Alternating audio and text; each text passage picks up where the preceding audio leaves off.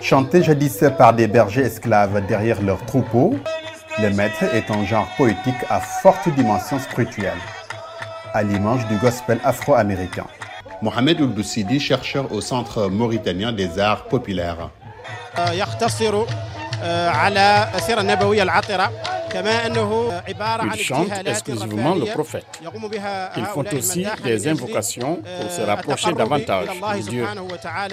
Ce concentré de l'art populaire traditionnel est aujourd'hui jalousement conservé par la communauté aratine, descendants d'esclaves, comme dans l'ancien temps.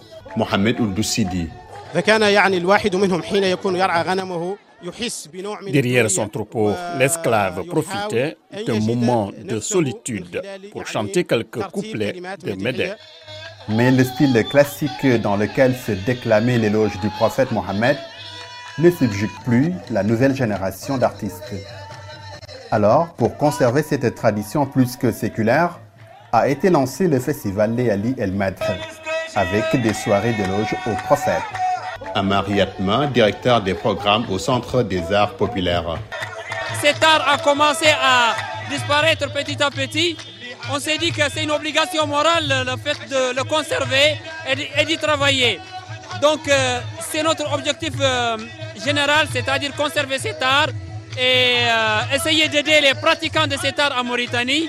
C'est pourquoi on a mis en place le, le festival.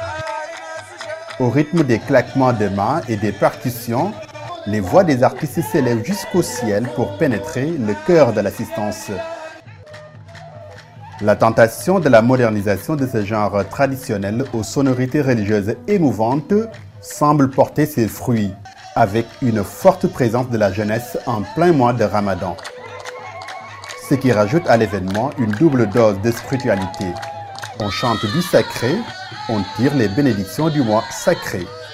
Ce festival mérite d'être soutenu financièrement, techniquement et, promu parce qu'il fait la promotion des arts populaires. Le projet du festival ambitionne de faire perdurer ce genre poétique en Mauritanie et au-delà de ses frontières. Mohamed Diop pour VO Afrique, Nouakchott.